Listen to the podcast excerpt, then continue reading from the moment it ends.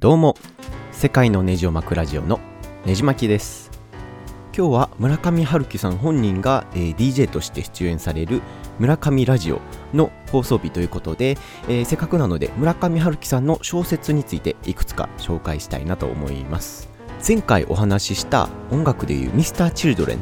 と少し立ち位置は似ていてミーハーがいかにも読みそうな小説家ということで、えー本当に本好きの方に村上春樹好きなんですって言ってもちょっと嫌な顔されたりへえみたいな反応を受けることはしばしばあります。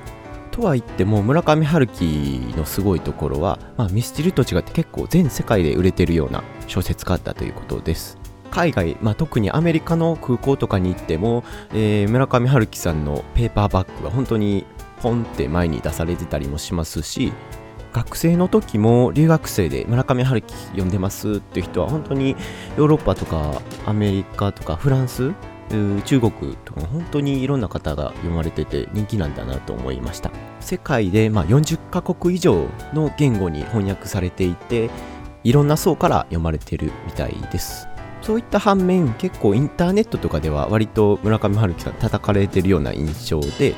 雰囲気小説だとか、セックスとパスタしか書いてない話ばっかりや、みたいなのとか、まあそんな批判もよく見ます。僕自身で言いますと、まあそこそこ村上春樹さんの本は読んでますし、えー、まあどこがいいのかって聞かれると結構意外と難しくてですね、そういったまあぼんやりとした良さっていうところが村上春樹さんが、えー叩かれやすいところに原因にあるんじゃないかなと思ってます。今日はせっかくなので村上春樹さんの小説を3つ4つ、えー紹介したいと思います。まあ、おしゃれな小説書いてる人やろうっていう思う方もおられると思うんですけども、結構いろんなタイプの小説を書いておられるので、短編から小説、えーまあ、ドキュメンタリーみたいなものから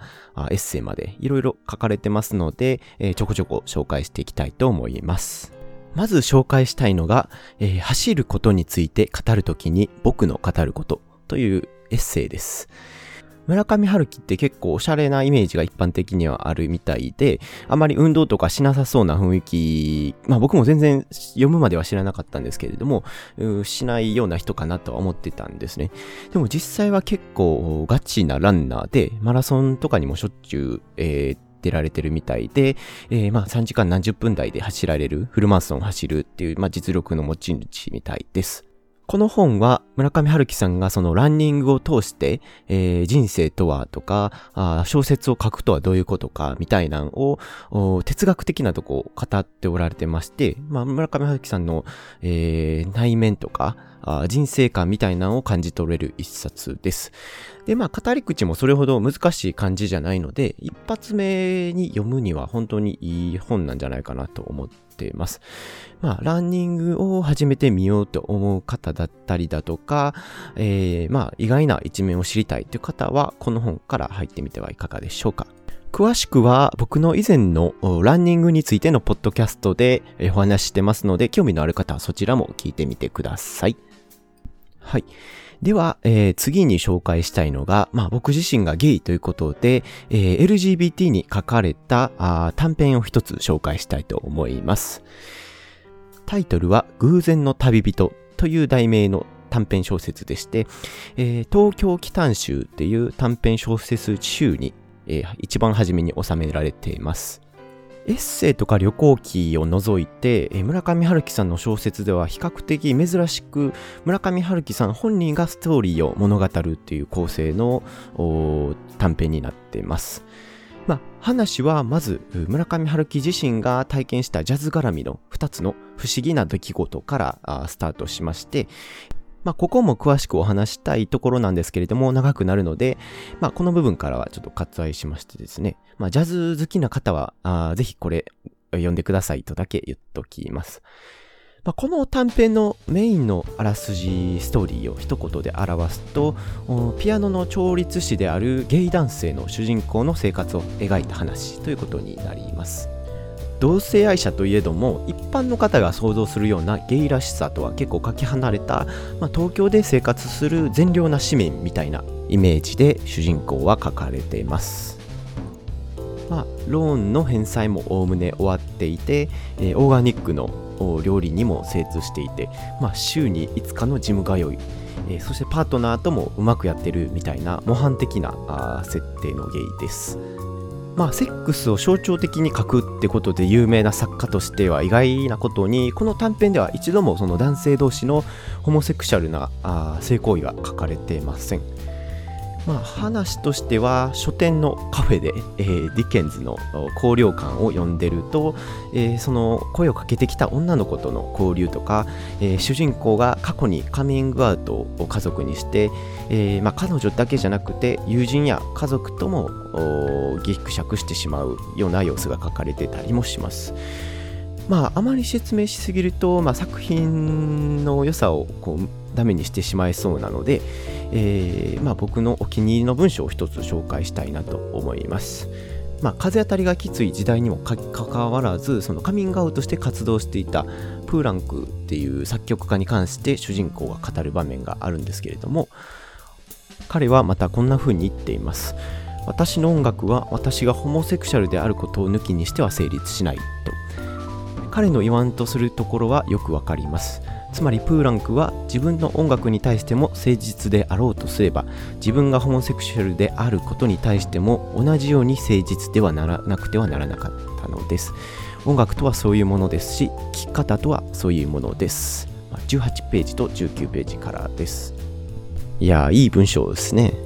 偶然の旅人の紹介はこの辺にしとくとして実は村上春樹さんの作品の中でセクシャルマイノリティが書かれるのはそれほど珍しいことではありません、まあ、例えば「海辺のカフカ」という小説の中ではトランスジェンダー的な登場人物が出てきたりだとか有名なノルウェーの森だとか、色彩を持たない叩き作ると彼の巡礼の旅でも結構同性愛的なエピソードが書かれるなど、まあ、あげればキリがないほど幾度となく結構複雑な性が顔を表してきます。まあ、特に、えー、スプートニクの恋人っていう小説では、えー、スミレというレズビアンの女性とミュウという女性との関係をメインにストーリーが展開されています。他には、えー、村上春樹さん本人の発言も見逃せなくてですね、えー、昔本人がホームページ質問を募ってそれに一つずつ回答した文章を本にした村上さんのところという本があるんですけれどもそこでは同性愛について下記のように答えています。同性婚については賛成ですか？反対ですか？という質問にえ、僕はゲイの友達知り合いが結構多くてここのところ周りで同性婚がいくつか続けてありました。もちろんアメリカでの話です。結婚できてみんなとても幸せそうでした。よかったというわけで僕は同性婚に賛成派です。同性愛だからどうって区別して考えるんじゃなくて幸せならいいんじゃないか的な回答が非常に好感が持ていると個人的には思います。まあ、アメリカとかヨーロッパに何年も在住経験のある作家さんなので、まあ、当然といえば当然なんですけれども、その LGBT にも理解のあるような感じが結構僕的にはいいかなと思っています。この偶然の旅人っていう短編が含まれる、えー、東京奇譚集っていう、えー、小説集には、えー、他にも10月に映画化される離れイベイという異国情緒の爽やかさとその悲しさみたいなのを書いた、えー、名作も入ってますのでぜひ、えー、初めての方も読んでみてください。はい。ということで次は3つ目の小説を紹介したいと思います。えー、次のタイトルはアンダーグラウンドという小説になります。まあ、これはですね、えー、日本を震撼させた地下鉄サリン事件、えー、について書かれた本でして、まあ、この間、朝原将校が死刑になったということで、それもまた衝撃だったんですけれども、えー、せっかくなので、この小説、ちょっとディープな小説についてもお話したいと思います。皆さん、地下鉄サリン事件って覚えておられます？まあ僕はですね、まあ年齢的にかなりちっちゃい頃なので、記憶には正直あまりはないんですけれども、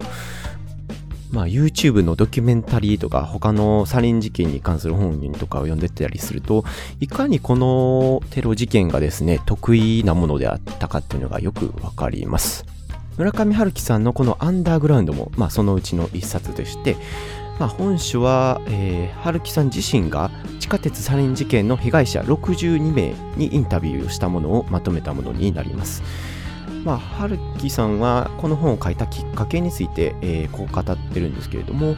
えー、そこにいる生身の人間を顔のない多くの被害者の一人、ワンオブゼムで終わらせたくなかったからだと語っています。このアンダーグラウンドの本には本当にインタビューがつらつらと書かれてまして、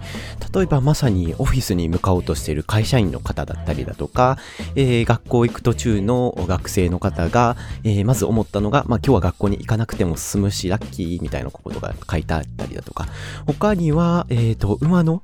騎手の職業をされている外国人の方だったりだとか、本当にいろんな方のインタビューが読める本になってます。結構どのインタビューも正直に、え書かれ、言われたことを書かれているような感じで、